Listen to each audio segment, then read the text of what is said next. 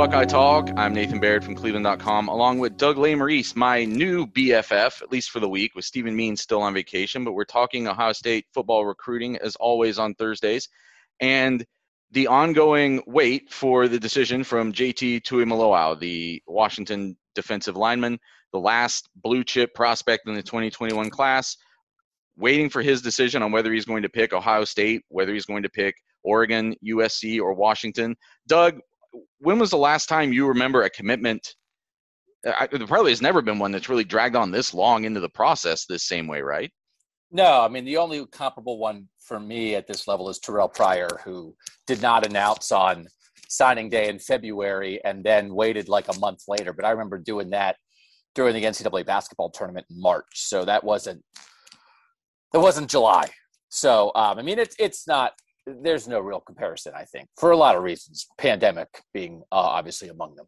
Yeah, yeah, yeah. Way, way to own the news cycle, by the way. Like blow off National Signing Day and then announce during the NCAA tournament. That's a little unconventional. I was in Washington because that was back. I can't remember. I think maybe the Ohio State. That was the year Ohio State didn't make the NCAA tournament. They only made the NIT, and I ah, would just okay. cover the tournament. Like I would just go to the nearest site then. So I was in Washington D.C. covering. I don't know, Michigan State, McNeese State, and it's like, oh, Terrell Pryor, Pryor committed. I remember being in the the media room at the Washington D.C. basketball arena, being on like a conference call with Jim Tressel, talking about like the biggest recruit in Ohio State in 10 years. And I was like, why am I at this McNeese State game?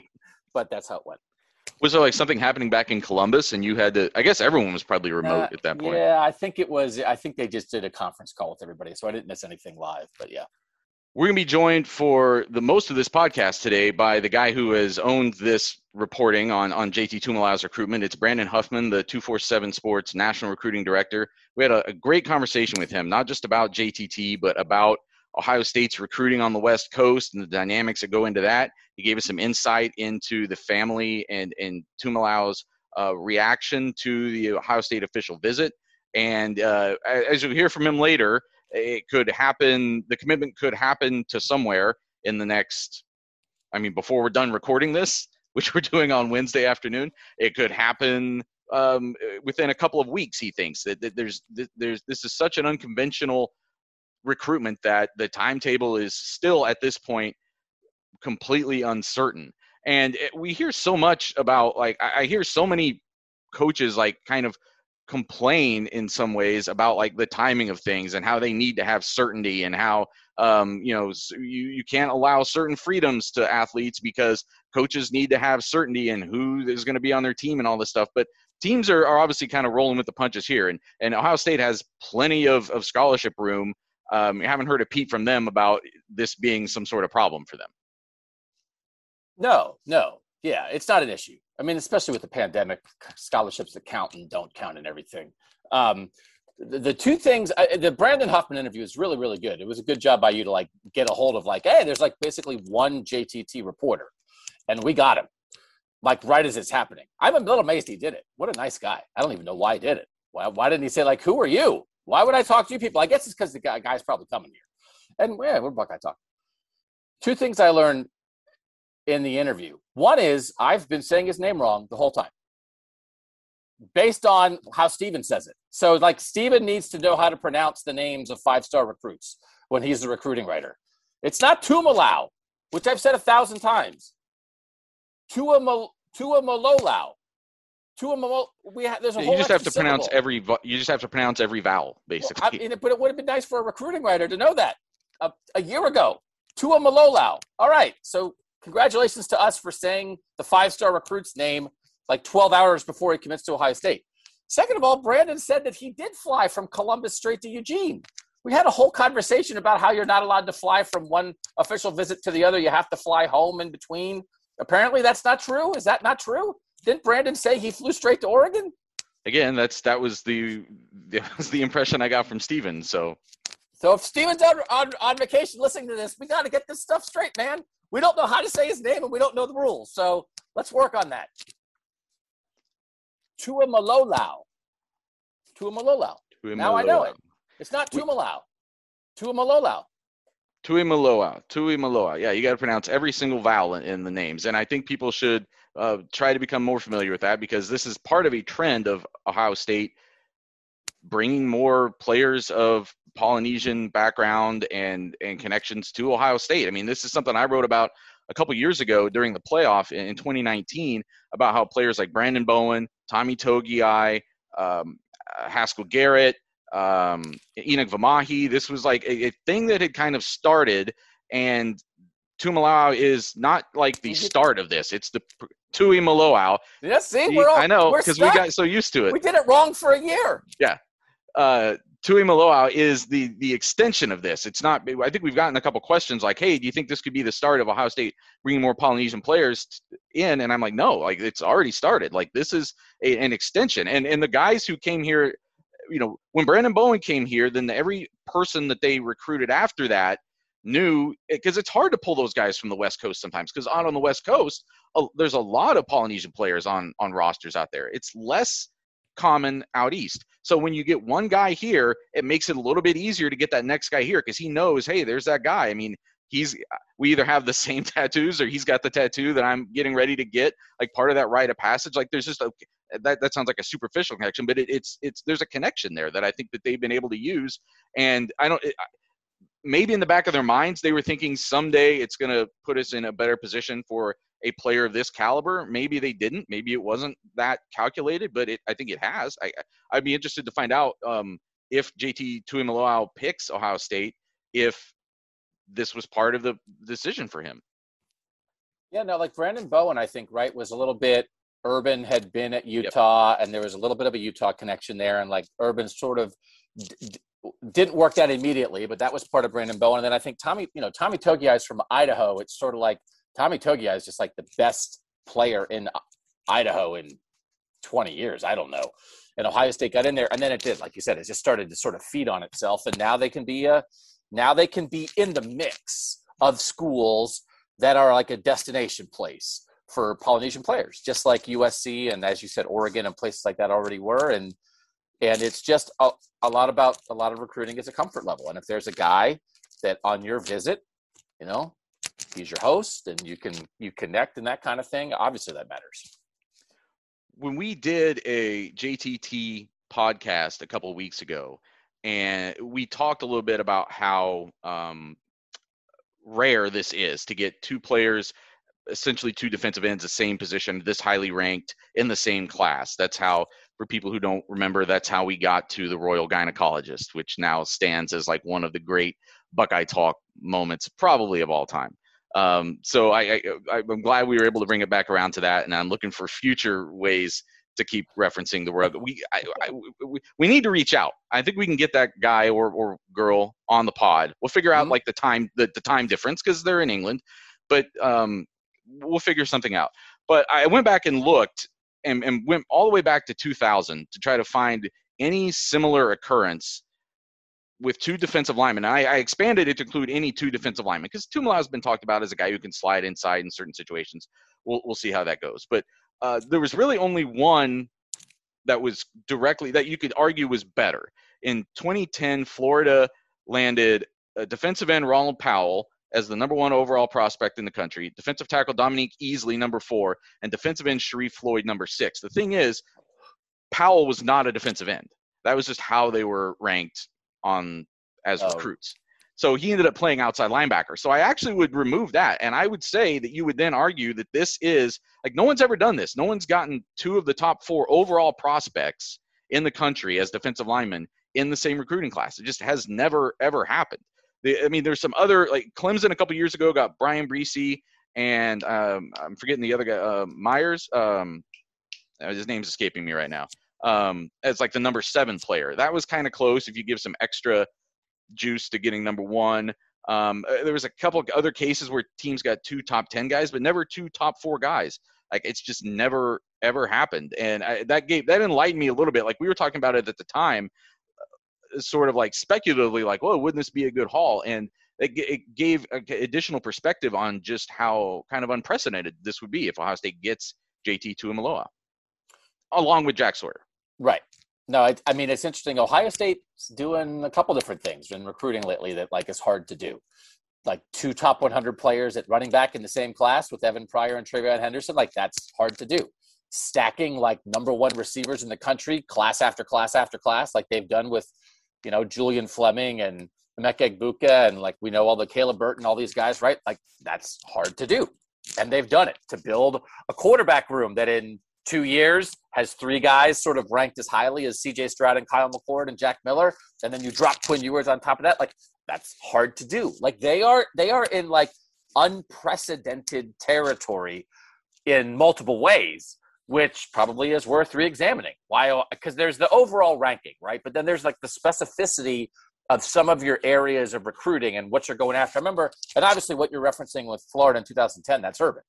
So, but that was like the whole thing with Urban back then when they signed like the number one player in like six or seven different states. I think in that class, you know. So it's like there's some specificity of like nobody's ever done this before, and that's what you're talking about with JT and Jack Sawyer. But a lot of this stuff has to do with Ohio State. There's one reason, and Brandon says it in the interview. There's one reason that Ohio State's doing this on the defensive line, and we all know what it is. Yes, that is Larry Johnson, as we discussed on the, the previous episode as well. I also want to point out this is I only went back to 2010 for this text that I sent out 614-350-3315 and I eventually did more beyond that. But going back to 2010, Alabama, Florida State and Georgia have all landed 8 five-star defensive linemen and Ohio State has 7. So JTT would push them up to 8. They would be tied for first in that period.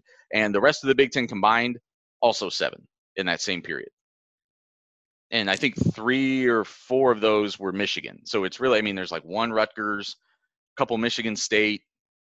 It's not now. Some of that again, some positional things get kind of fudged there. I think maybe George Karlaftis was maybe listed as a linebacker or something, but he was actually I can't remember.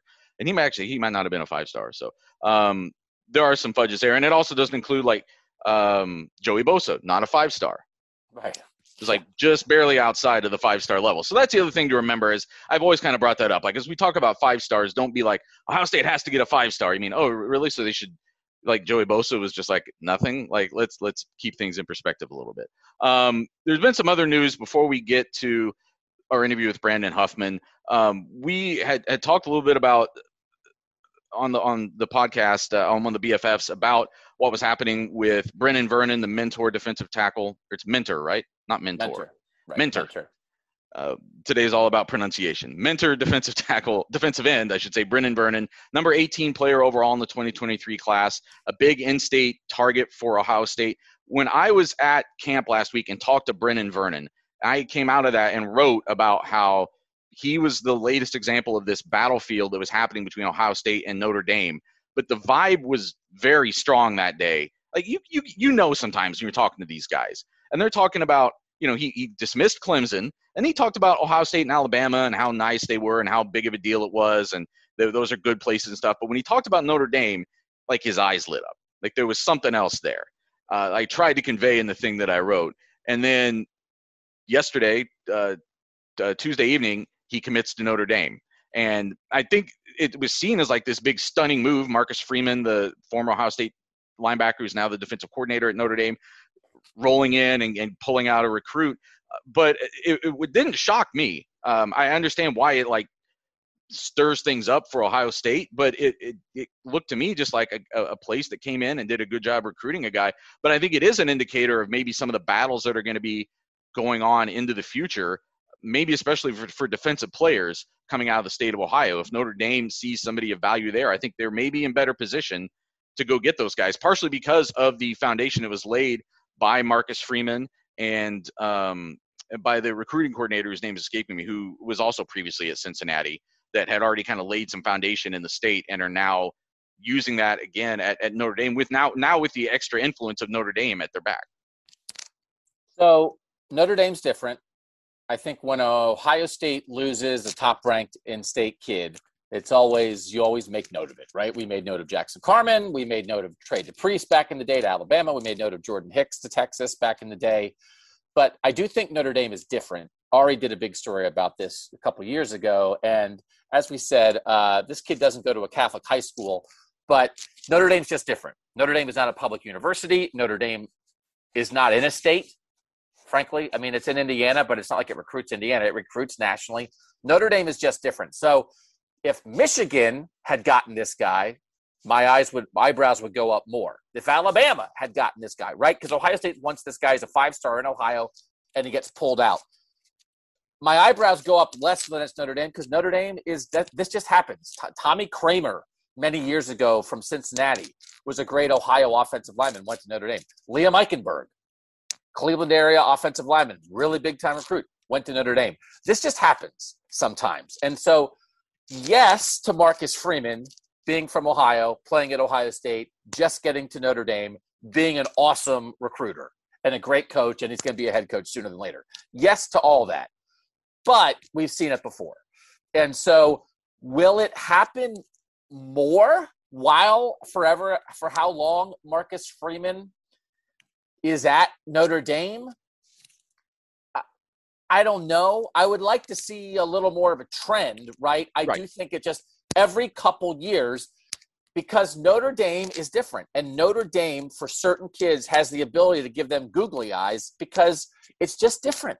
It's not a public university. And I, you were on this. You you predicted this from your conversation. You saw it coming and it came. So if you listen to Buckeye Talk and read Cleveland.com, you were not surprised by this.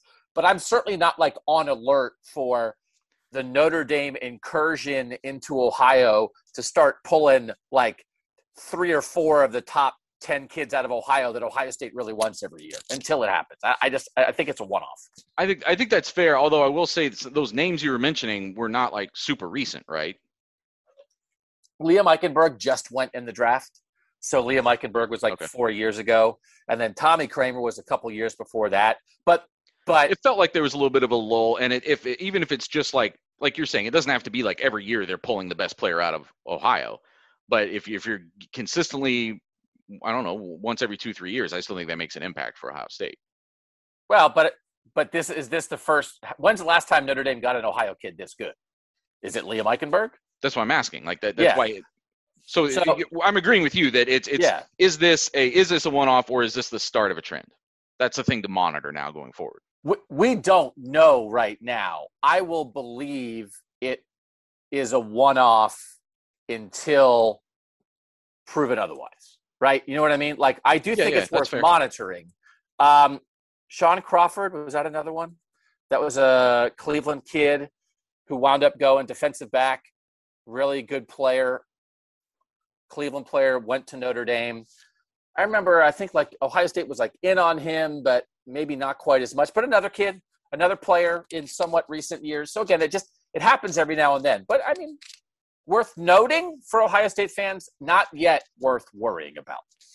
By the way, Chad Bowden from uh, at Notre Dame, the new defensive director of recruiting, that was the name I couldn't remember before. That's there along with Marcus Freeman and is is kind of making this impact. Uh, before we get to Brandon, we want to slip in one basketball note. Uh, Duane Washington Jr. is not returning to Ohio State. He and uh, well, I guess he didn't announce it, but it, through the people he talked to, it's it came out Tuesday night that he is staying in the NBA draft. Doug, just kind of what are your impressions of the immediate impact for Ohio State? He's obviously the leading scorer. He was was shooting the ball really well down the stretch and kind of led them on that run in the to the Big Ten championship game, and then an abrupt end to that season, and that sort of now becomes kind of the, the lasting memory of Duane Washington Jr. is that that week uh, of the tournament. No, the lasting memory is that he missed all the shots against Oral Roberts and they well, lost. okay, yes, that's fair. Yes. I mean, that's, congratulations. Congratulations on the three of 12 from three. I think he yeah, was yeah. seven of 24 or something from something, the field. It was bad, yeah. So, um, You know, this is, I, you know, the national basketball people are saying like this takes Ohio State from like maybe a top five team to like a, or a top 10 team to like a top 25 team. I mean, it's their leading scorer, right? He's their leading scorer. He scored more than EJ yeah. last year. Yep. So he wasn't their best player. He was their leading scorer, which are different things. Yep. He was a, I always thought he was Ohio State's two, who, if you're a really good team, he should be your third best player. But in his mind, he was their number one player, which there's a little disconnect there, frankly. You should be a three. You're actually a two. You think you're a one. That's not like how you win a Big Ten championship. But you add Malachi Branham to that. You add Jordan Wheeler to that. You add Kyle Young is back, and EJ Liddell is back, and then you you're building more around Duane Washington. I think if he had stayed, we would have there would have been the opportunity for us to see the best of Duane Washington, which is a little tamped down, right? That you don't have to carry the load as much. You don't have to feel the burden. You don't have to force as many shots. He was exceptional at times, but he wasn't consistently exceptional, which is frankly how a lot of us are in life. He reminded me of William Buford a little bit, completely different player, but like when William William Buford never had to be like the best player for any of the teams he was on. He was always like, you know, when they were like the should have, well, they're, they're the best team in the country, and he had a terrible game against Kentucky in the tournament and they lost. He was like their third or fourth best overall player, but he could go off. He'd go off against Michigan State and win you a game. That's who Duane, in that from that standpoint. Listen, Buford was a shooter. Washington was a penetrator, ball handler guy. So they're very different. But that's what he reminded me of. Of like, man, he can win you a game, but you don't want him to have to win you every game. So it's a tough spot. Like, there's no blame of Chris Holtmann here, but also like this to me is kind of like the career that like you don't want from your players because it's like he didn't do much his first year. He was pretty decent his second year, averaged like 10 points a game. Then he's good but not great. And then right when you think he's going to be great, he leaves. Versus like good for four years, or versus like you're an All American for one year and you leave after one year, right? Like this is kind of like in between those things. Yeah. And it was good. I mean, he was a good player at Ohio State, but he also contributed to them losing to a 15 seed in the first round. So he can do whatever he wants. I don't think Chris Holtmann wants to build his program around 10 Duane Washingtons. Like, this is not going to be it. You either want some of those four year dudes, right? Who stick around and just are good, good, good, get a bunch of David Lighties and supplement them with some pros who are one and done, who are like elite, elite right away. And this is a very, this puts a ceiling on who you are if you have too many guys like this because this is right in between. Yeah, I think that the Duane Washington Juniors are supposed to be complementary players to a great team, and that's not a knock. If if you're a great team, then your complementary players are also great. If that makes sense. But then when Correct. your complementary players have to be one of your two best players or think they're the, yeah, exactly. I agree with what you're saying. And I also I, I don't blame Chris Holtmann really here at all either because at some point I, I don't know. I, I'm I'm skeptical about this decision by Duane Washington Jr. I mean, he should go start his career. I'm never. I, I don't really like to like look down on, on those decisions because there are other factors sometimes at play. But the history of guys who leave early and go in the second round and then actually make a career in the NBA is not good. No, I mean there's a whole new world of G League opportunities now, right? That there's does help. That does help there's a great big world of international play where a lot of David Lighty just won another championship sure. in France. They're going to build a statue of David Lighty in France one day. He is like one of the great athletes in French sports culture right now. The, the overseas situation life. is very, very lucrative for people who don't know. It can be and very lucrative. I mean, uh, the, Ohio State basketball fans know because that's where all their guys go. Because there haven't been any any guys in the NBA, yeah. not many. Kate is in the yeah. NBA, right? D'Angelo, but like Jon Diebler's made a nice life overseas. Aaron Craft was overseas for a while. Like yeah. Sean Thomas has been overseas forever. Like it's great. It's fantastic. I would do this overseas right now. If I could do Buckeye Talk from France or Italy, I'd be there. Bonjour. Ben Bienvenue Buckeye Talk. But he's not getting drafted. Like you're like, oh, it's hard to say. He's not getting drafted. What is he? Like, no offense to Duane Washington, but I don't. Well, that's and if you get undrafted, then the, the chances of, of no, and that's the thing. Like the whole point is not supposed to be your goal shouldn't be to get drafted. Your goal should be to get in the NBA and stay there. No, your goal is to make money playing basketball. I, right. I, Duane Washington coming back for a year was not going to get him in the NBA. He was not going to become an NBA player. He was not going to become a first round pick with another year at Ohio State because he's not well, no, a one. Clearly he's not, not right. He's right. not enough of a like. He's good, and this is he can do whatever he wants. So this is his choice. He did have good workouts, right? He went to the first thing and he did well. Then he got invited to the second thing and he did well. But he's still, I just, I would be shocked if he's drafted. I mean, maybe he goes late in the second round, but once you get late in the second round, they're taking flyers on international guys. They're not taking, hey, Ohio State's right. leading scorer. Like, that's not a thing anymore. So, right. it, but I, but I do. If there's, there's no blame, but I do think it's more about Chris Holtmann than it is about Duane Washington because Duane Washington's going to do what he's going to do, but Chris Holtmann has to bring in players that make Ohio State better the best way possible. And so Duane Washington is a guy who was a little more inclined to go, maybe a little bit early, which is fine. But if I guess Chris Holtmann's not shocked by this, but like, listen, here's the thing about this: the way college basketball is going to work now, with all the transfers, and basketball more than football, with all the one and duns, with all the transfers, with all the guys who are just going to start picking the G League over college basketball, with all the guys who are going to leave early when you think, why are they leaving, right? all those things. It does make roster management and building a team very difficult. It does. But it makes it difficult for everybody. So frankly, I don't I'm not that interested in coaches no. complaining about no. it because this is the world and if you don't want to do it, then go coach in the G League. It's fine. But we Ohio State fans, Ohio State media, we are going to judge you by your team. However, you assemble it. And if you thought, oh, I thought this, but then the kid, oh, well, if we did it, I mean, I don't know what to tell you. It's difficult.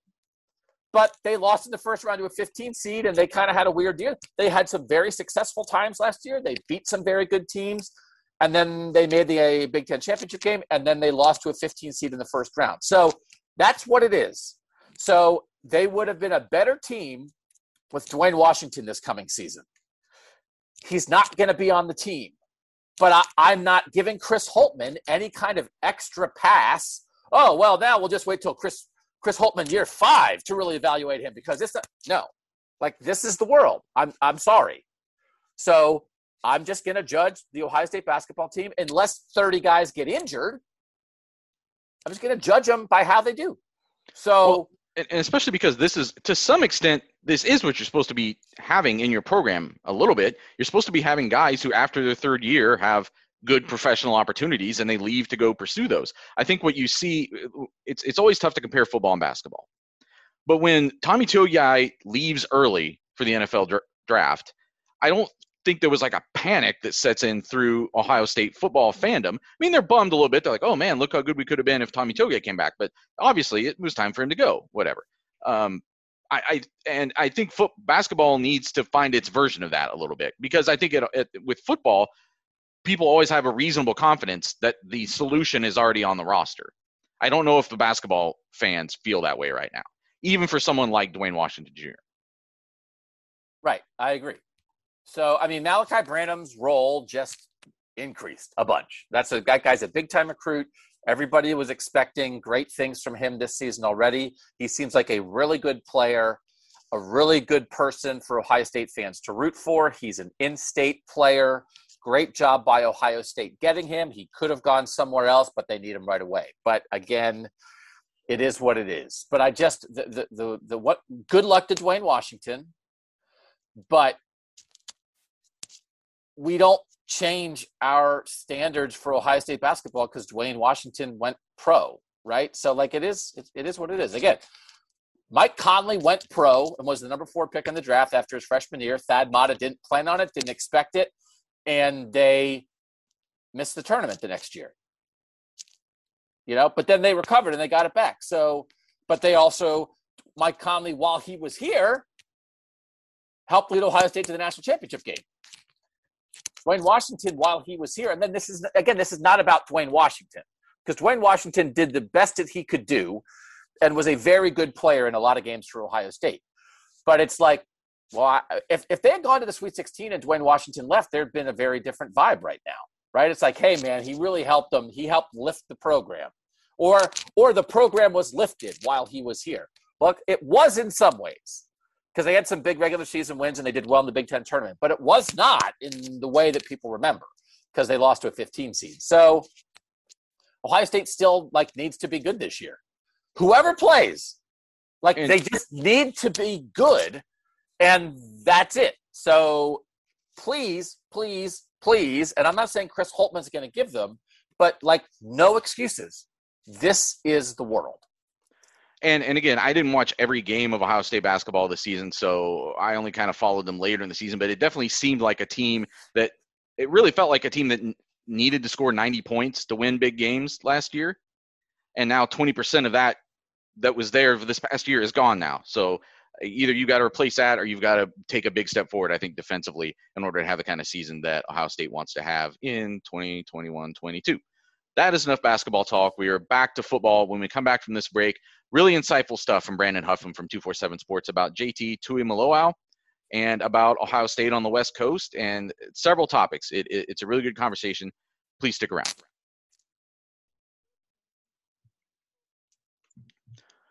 We're joined today on Buckeye Talk by Brandon Huffman. He's the national recruiting editor for 247 Sports, and he's based in Seattle, which has given him a unique opportunity to basically own the reporting on the recruitment of Sammamish Eastside Catholic defensive lineman JT Tuimoloau. Brandon, thanks for joining us. How are things going today? Hey, thanks for having me. Good to I'm back here in my actual native Southern California for the Elite 11. So, you know, things are good. It's 30 degrees cooler in Los Angeles than Washington. Wow. I, I, saw on your bio that you went to Azusa Pacific. You're the first person that I've ever heard of that actually went to Azusa Pacific. It's always been one of those cool names that would like pop up in a, a tournament or something randomly every once in a while. So I'm, I'm, I'm glad to finally meet in a Azusa, Azusa Pacificer. Hey, I love it. Go Cougars. well, let's get right to the point. Obviously, our listeners want to know what is the latest with JT Tuimoloau's situation. You've been following it very closely what's kind of your read on, on where things stand? So essentially, where we're at now is we're in decision day mode, and it's a matter of what day will that decision be named, or what day will that decision come. It's four schools that have basically survived the cut all the way till now. As of about a week ago, there's five schools. You know, he was in the midst of his visit to Oregon, came back from his Oregon visit, decided to cancel his Alabama trip, and essentially dropped Alabama from consideration. So now Washington, Oregon, Ohio State and USC all are sitting around waiting to see what he's going to do. And with the official visit to Alabama being canceled, they essentially took the weekend to, to kind of go dark and just to kind of recover, recalibrate. Uh, there was three straight official visits there. So now we wait. It could be a day, it could be a couple days, heck, it could be a couple weeks. At this point, uh, I was texting somebody yesterday saying I did my first article on him 46 months ago when he got his first offer here we are 46 months later and there is still no decision just quite yet. So what's another few more days? Well okay, if you go ahead doug. Were you, were you surprised that cut out of that mix that it went down from four to five from five to four the way it did or did you sort of see that coming? No i did not see that coming at all. And, and i feel as somebody who's been pretty close to this recruitment that is you know, it, was a stunning turn of events essentially because there were so many people that thought, you know, especially when he named that the five official visits, the order that they would be in, the dates that those would happen, and everybody saw Alabama getting that last official visit. And I think there was a general sense of panic from four fan bases, and then there was one fan base that thought, all right, we get the last shot. We also have Nick Saban doing that last uh, official visit. So when Alabama was eliminated the day, you know, essentially the day they were supposed to be heading out to Tuscaloosa. And then not only was the visit canceled, but then essentially they were removed from consideration. I don't think anybody outside of that family saw that coming. You know, I, you know, I asked that question, Brandon, because uh, that's what we thought, and I didn't know if it was like, oh man, we just read it wrong. We were like, what was wrong with us? We thought Bama was in like great position, but it's a little reassuring to think that okay, you're saying everybody kind of thought that the way things were going. Okay, I feel much better. Thank you, Brandon. Well, and, and I, I also, when I read what Brandon wrote in the aftermath of that decision, JT said something along the lines of, "This is how I've been feeling for a while." It made me think that, like, in maybe in the family's mind, that's why Alabama was last because they thought it could be the one that they could most easily take off if their heart wasn't really in it. If they thought that that was the one that was the iffiest for them. I, you know, and that's kind of something that had been brought up, and I thought, you know what, you're right. That actually does make sense. That you put the one that maybe if the feeling had been going on for a while, you put it on the back end. That's the at least you still get through the four that you know you seriously want to consider, that you seriously want to still visit. And I just think because Alabama is Alabama. I mean, let's say that would have been USC that was eliminated. I don't think it would have raised the eyebrows that Alabama did. I mean, even though Obviously, USC still has a national brand. It's you know his mom's favorite school. She grew up in Southern California. You know, if he had eliminated Washington at the end, they were the hometown school. You know, that would have still been understandable. It's the local visit. Oregon, you know, Ohio State, but Alabama was just the one that you know you don't see really people tell Nick Saban no. and you certainly don't sell, see recruits tell Nick Saban no. So I think it was just kind of a combination of everything. But in retrospect, like you said, with that feeling kind of percolating for a while, them cutting Alabama out after the four visits were taken, you know, it, does kind of add up. It's it, it, it adds up. It's still though. I, I don't want to say it doesn't make sense because it does make sense. It still doesn't make it easy for me to accept and acknowledge that. Holy smokes, Alabama's out after being in it this long. You mentioned, hey, eh, what's another couple days when it's taken this long? But you also said maybe it's a couple of weeks. So I want to like address that. Why do you think it could still potentially stretch out like beyond this week into next week? Obviously, teams or uh, schools have you know uh, uh classes are going to be starting and things like that. What what do you think is still going on in this decision making process for the family that it could still take uh, days, not hours, to make this decision?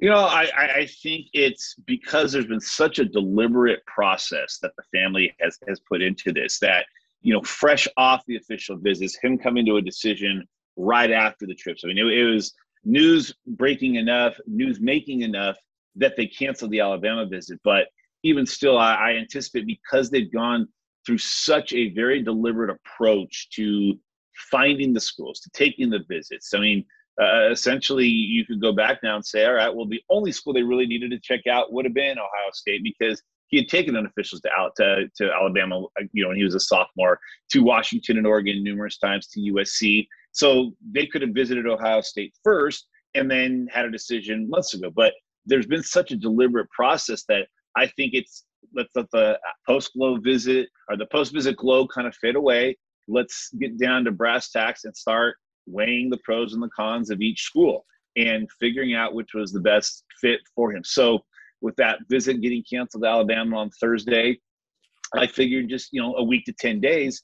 I, I've said for about a month now that I anticipated a decision to be made by the Fourth of July weekend. I still am kind of holding out to that, but it could be another week. You know, a lot of it factors in is what is the summer school schedule for the four schools he's considering? Is it too late to enroll in summer classes, or does he now have to wait until after summer school's over? You know, in advance of fall practice starting, in advance of the fall quarter, fall semester starting. So, it, a lot of it could be a logistical thing of which schools are allowing for admission or eh, I'm sorry, enrollment at this point. But I, I think it goes more along the lines of they've been very deliberate in the entire process. Now I anticipate them to be even more deliberate as they come to a decision.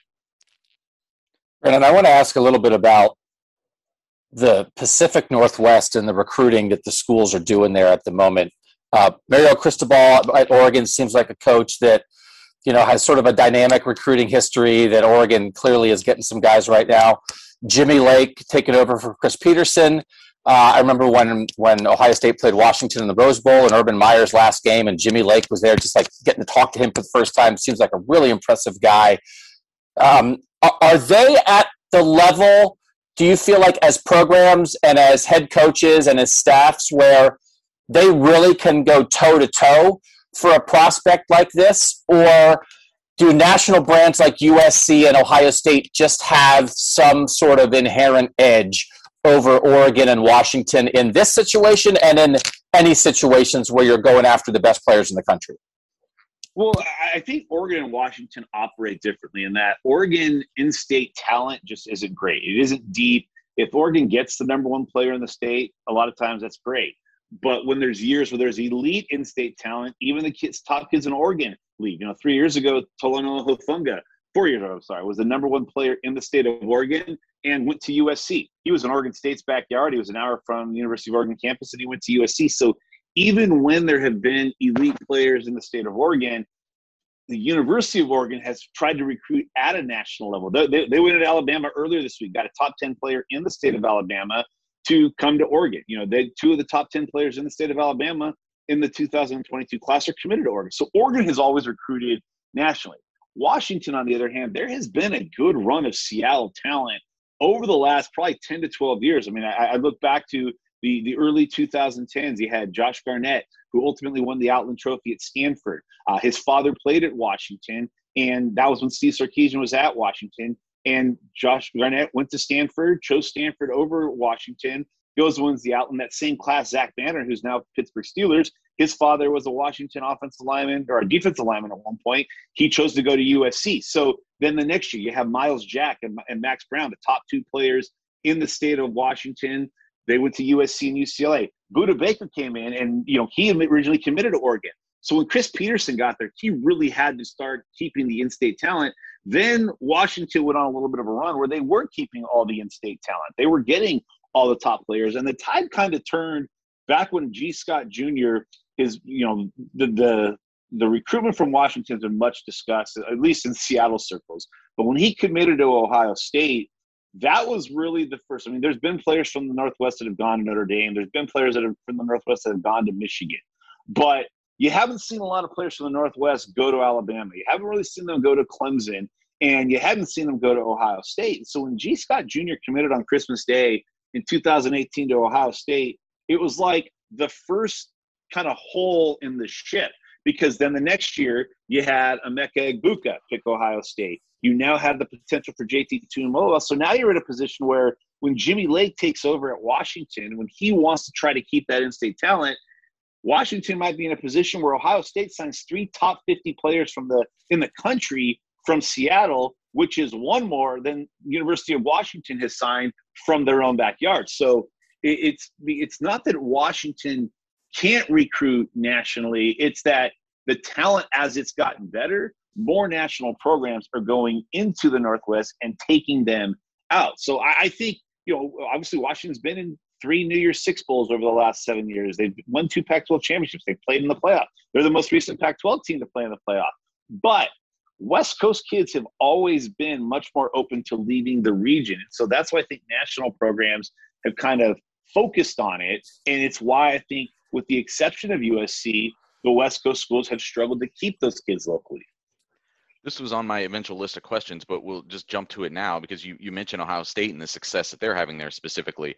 So we've seen Ohio State do this before. They'll find a place where maybe there's a little bit of a lull for a, a traditional power, and I would include Washington as, as, as someone who's sort of a traditional college football power.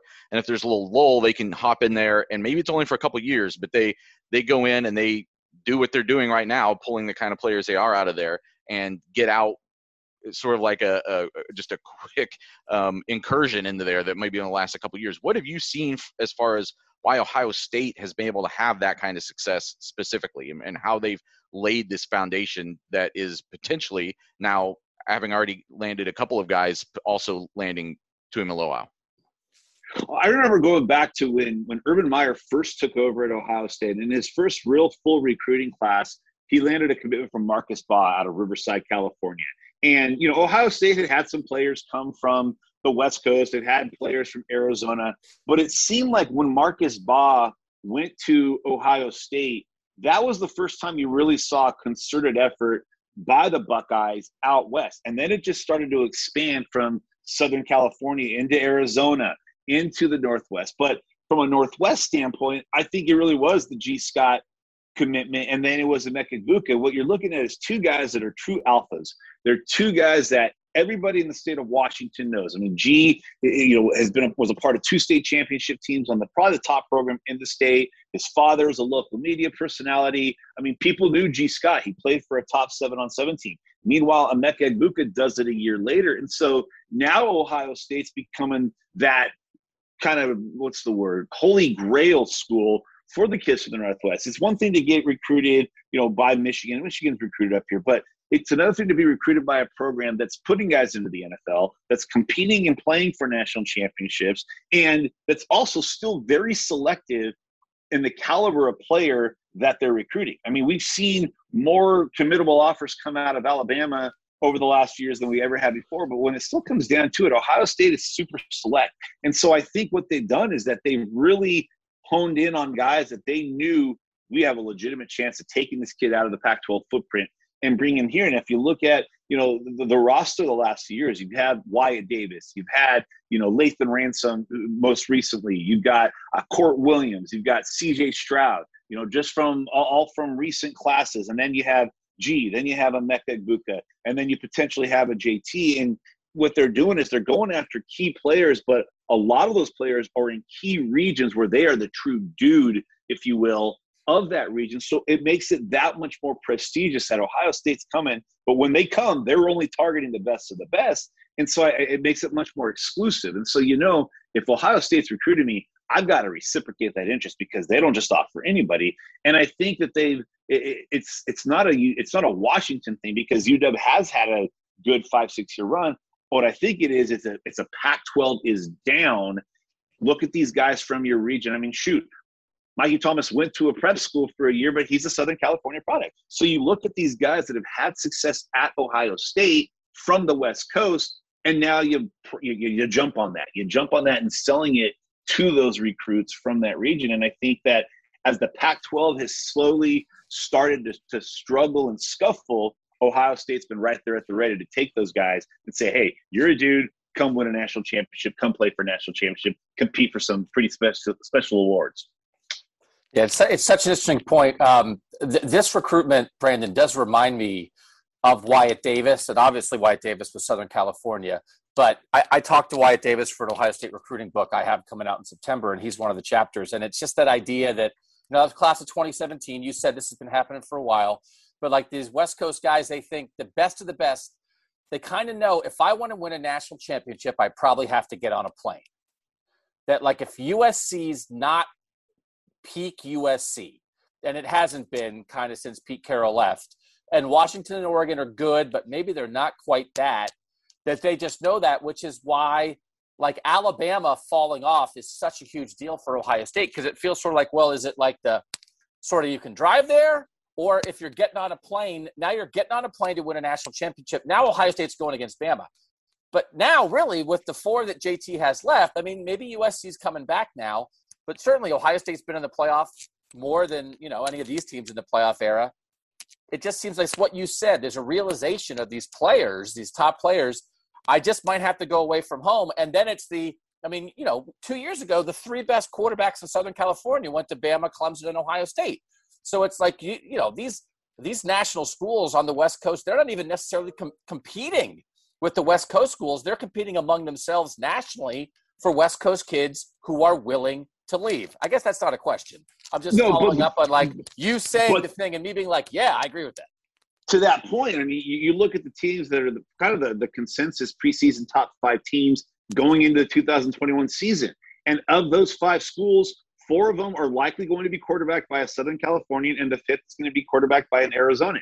So you've got, you know, Clemson with DJ, you've got Alabama with Bryce Young, you've got Spencer Rattler at Oklahoma, you got JT Daniels in Georgia, and then obviously you have CJ Stroud if he wins the job at Ohio State. And so it, it's no surprise that a lot of the Pac 12 schools are having to go out of their own footprint or getting second tier players at respective positions because the big dogs are coming in and taking them. And I think that's what it's really becoming. Because if you go look at USC's recruiting class and if you go look at Oregon's recruiting class, both of them have top 25 classes right now. But SC, like they did under Pete Carroll, has really started to hammer the Southeast or the Southwest going into Texas and using some of the connections that their defense coordinator Todd Orlando had when he was at Texas, going down into Georgia, grabbing guys from Florida, Oregon too. But where they're where SC is not having success right now, with the exception of like a Domani Jackson, is in Southern California. So while they're able to recruit at a national scale because they are a national brand, they're struggling to recruit in Southern California. Now it got better last year when they landed Korey Foreman, obviously the number two player in the country from their own backyard from a program they've recruited a ton of, that obviously improved their stock at home. But at the same time, you're now seeing more. I mean, under Pete Carroll, Bryce Young going flipping from SC to Alabama would have been unheard of. And if you lost him, then you knew you could just go right and pivot to DJ. He'd be right there for you. You know, you didn't lose the the Justin Flowes of the Kayvon Thibodeaux to Oregon. Those guys stayed in Southern California. So it's it's not just that Southern California, the, the two LA schools are losing guys to the Pac 12 schools. It's also they're losing guys to the national schools and for good reason. You can go play in front of 25, 30,000 at the Rose Bowl on a Saturday afternoon. Yeah, it's a great venue, but nobody's there to watch it. Or you can go play in front of 110,000 in Columbus or in Michigan or in Tennessee or wherever it may be, knowing that you have a legitimate chance to raise that crystal ball at the end of the year Whereas with those other schools, you're basically playing and maybe playing something called the Emerald City Bowl or whatever it's called now in San, the Fight Hunger Bowl in San Francisco. And I do think the thing, Brandon, as you know, schools like Ohio State realized it's worth it, right? It's mm-hmm. it's harder to recruit West Coast it, kids. It's further away, so you can't waste time. But the thing, like when they went after Wyatt Davis in 17, they realized this is legit. This is worth our time investment. And then once you get one kid and two kid, it feeds on itself.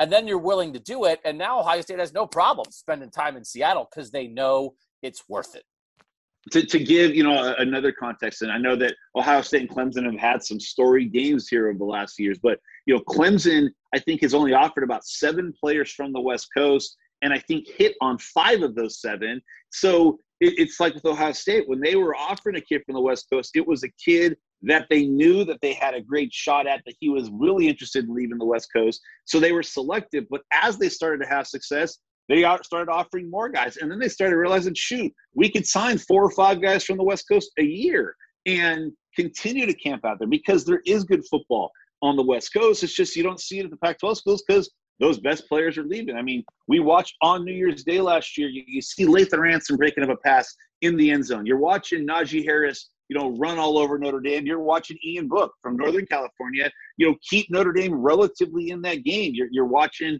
uh, you know, Clemson didn't necessarily have a lot of California guys doing a whole lot, but DJ was sitting there on the sidelines knowing that he could be ready at any point. And so when you're watching the playoffs and you're seeing these four programs all east of the Mississippi winning with West Coast kids to the 2022 kid, to the 23 kid, the 24 kid, watching at home, wondering, hey, well, there's no Pac 12 teams on. But these schools, man, these guys look like pro teams. It, it just becomes you get to be selective, and then as they're selected, your your selectivity starts to be turn into success. Then you can start to extend it more because now you become, hey, I want to go to Ohio State. It was we saw it under Pete Carroll when he was at USC. You started seeing more and more national kids saying, shoot, I want to go to SC instead of the SEC or the ACC or the Big Ten because that's where they got it going on. Now the reverse is happening obviously Ohio State had put itself in good position with JT Tuimoloau, and then but he was still insistent on taking these official visits. You're really the only person that this family talks to. So just what are your impressions of what they came out of this Ohio State visit thinking and where it put them? And I guess also the big question is this this last Oregon visit seems to also have resonated real strong. So just what's kind of your impression of, of where the how the family kind of took in what they saw on those visits? Well, I can tell you that, you know, talking to everybody in the family, well, mom, dad, and Jay, after the visit to Ohio State, I mean, it surpassed every expectation, and those were high expectations. You know, they had they had been uh, essentially you you could say they'd been the prohibitive favorite, at least from a crystal ball standpoint, for the better part of the last 13, 14 months, sight unseen.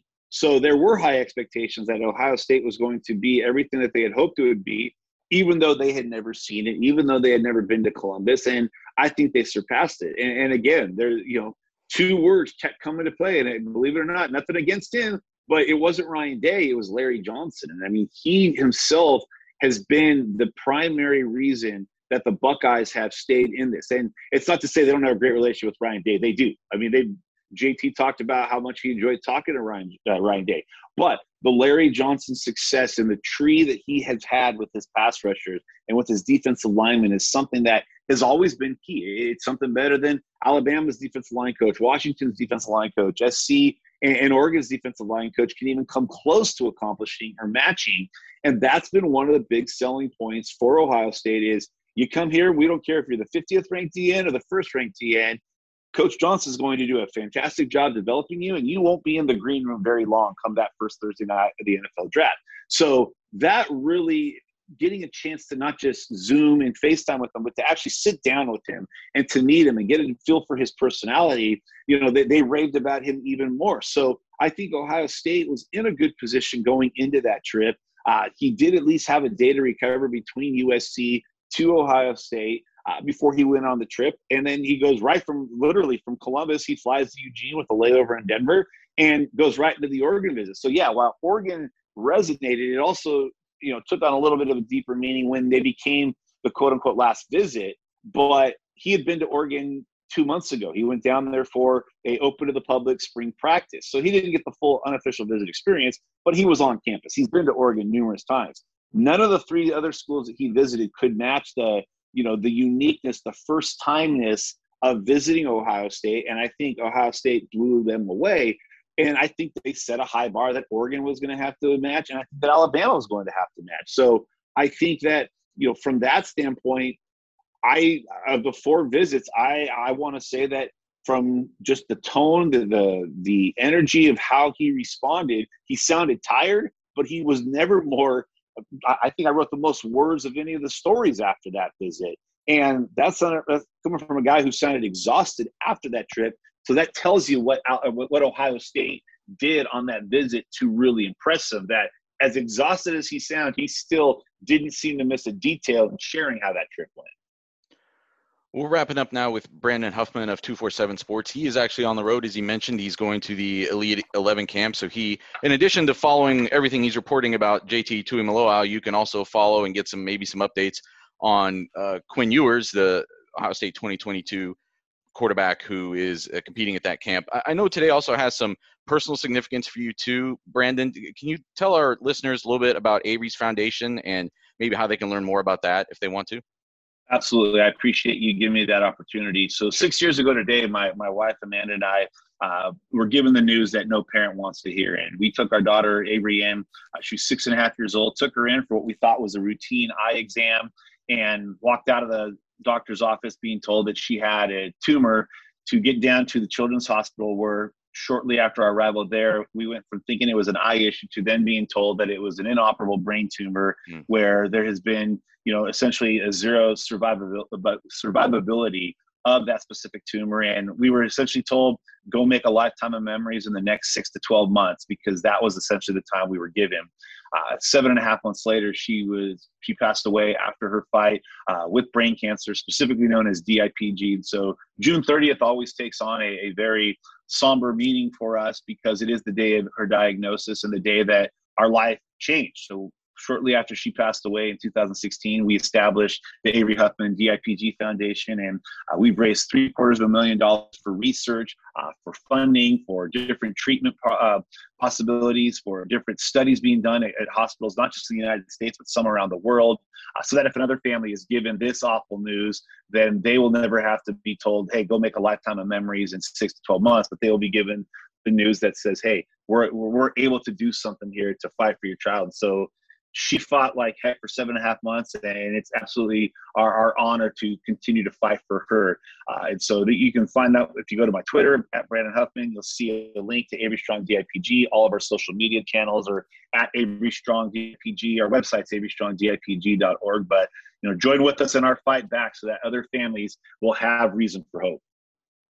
Buckeye Talk will be making a donation to that, and and as a favor, if you're listening to this and Brandon took time out of his day, do this. This is Buckeye Talk asking our listeners to do this. Go to Brandon's Twitter and make this donation.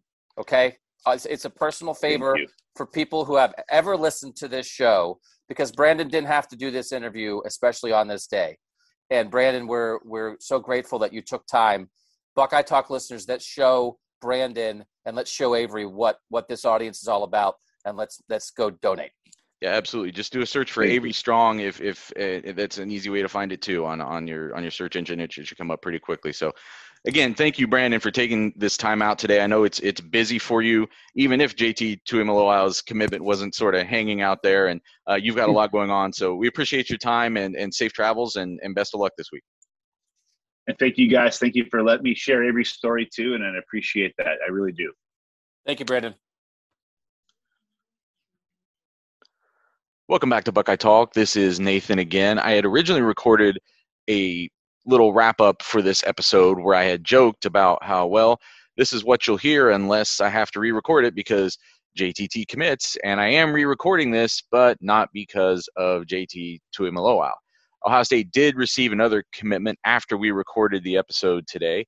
That was a four star cornerback from Texas named Terrence Brooks. And for people who aren't familiar with him, there's a reason. It's because his recruitment has been uh, very rapid. It's it's been a quickly developing thing. Unlike JT Tuimoloau, This one has come together really fast. In April, Brooks released a Final Five. Ohio State was not one of those five schools, so I guess it wasn't a Final Five. It was just a five uh, as things in recruiting go. And then in uh, also along that same time, there were some other players that Ohio State was trying to get in on or had been recruiting as far as cornerbacks. The the one that I think stands out from that group um, was a player named Toriano Pride, but it had become pretty obvious that he was a Clemson lean. He did eventually commit to Clemson. So Ohio State then gets in on Brooks. They offered him on, I believe it was June 14th.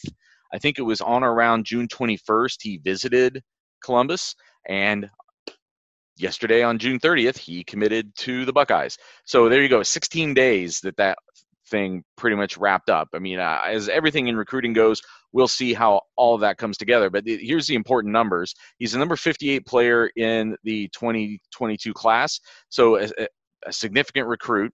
Now, you already know that Ohio State has a handful of cornerbacks that were already committed to this class. Jaheim Singletary, number 13 overall player in the country. Uh, Jyaire Brown, another like really highly ranked four-star cornerback, and Ryan Turner, a, a lower-ranked guy out of Florida, but a guy that I, Ohio State thinks is um, upwardly mobile. That he, he's maybe going to be rising up those rankings, but regardless of the rankings, they think they got a, a good player. So this would be the fourth cornerback commitment for this class. What I think is important to remember are two things. Number one, Singletary has been upfront about the fact he's going to take some other visits. We've talked before about Jyaire Brown and people speculating about how solid that commitment is, and I, you never know. I think with 100% certainty, eh, as of like this far out, how everything's going to shake out.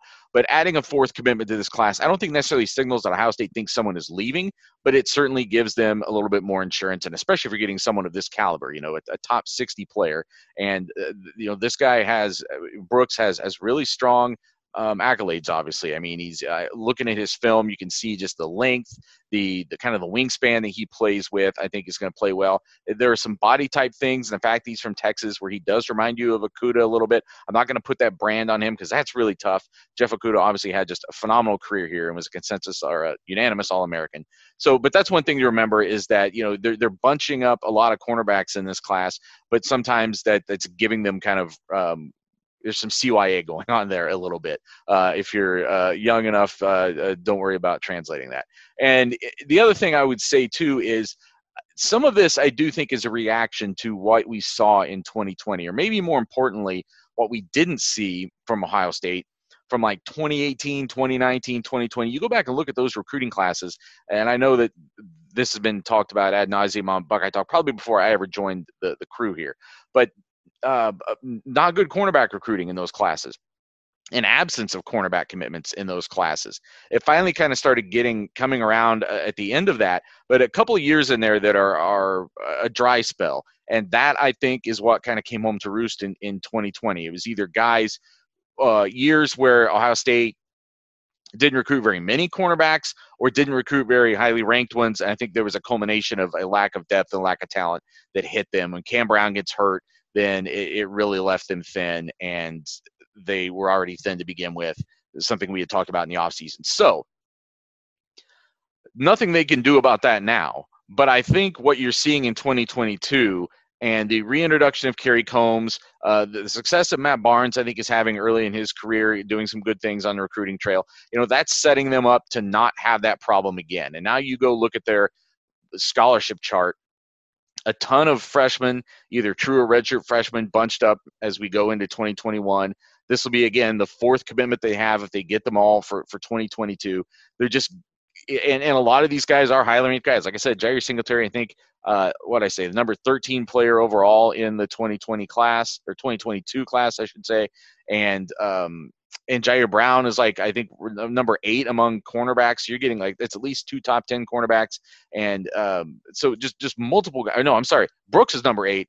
Brown is number 13. So three of the top 13, four, three of the top 13 cornerbacks in the 2020 2022 class.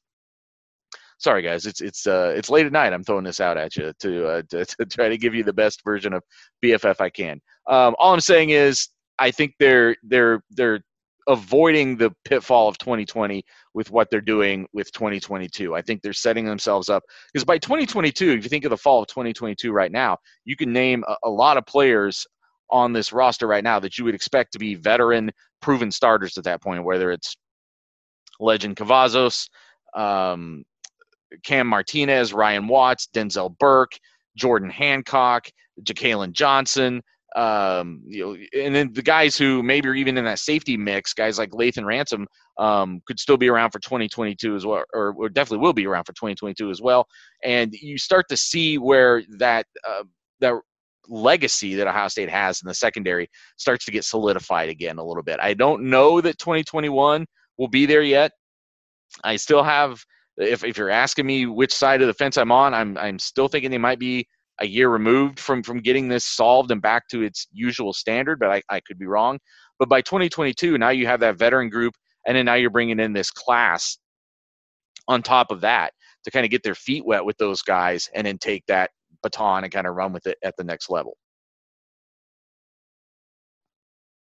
That will do it for this episode of Buckeye Talk. I want to thank Brandon Huffman from 24 7 Sports for joining us. Um, a great episode today, I thought, um, and the insight that he gave us. Come back tomorrow. We have um, a really fun Buckeye Fly Effect for Friday where we talk with Lee Barfknecht from the Omaha World Herald, who uh, covered Big Ten sports uh, from the time that Nebraska came into the league, basically. We're doing a, a Buckeye Fly effect on what if Nebraska had never joined the Big Ten?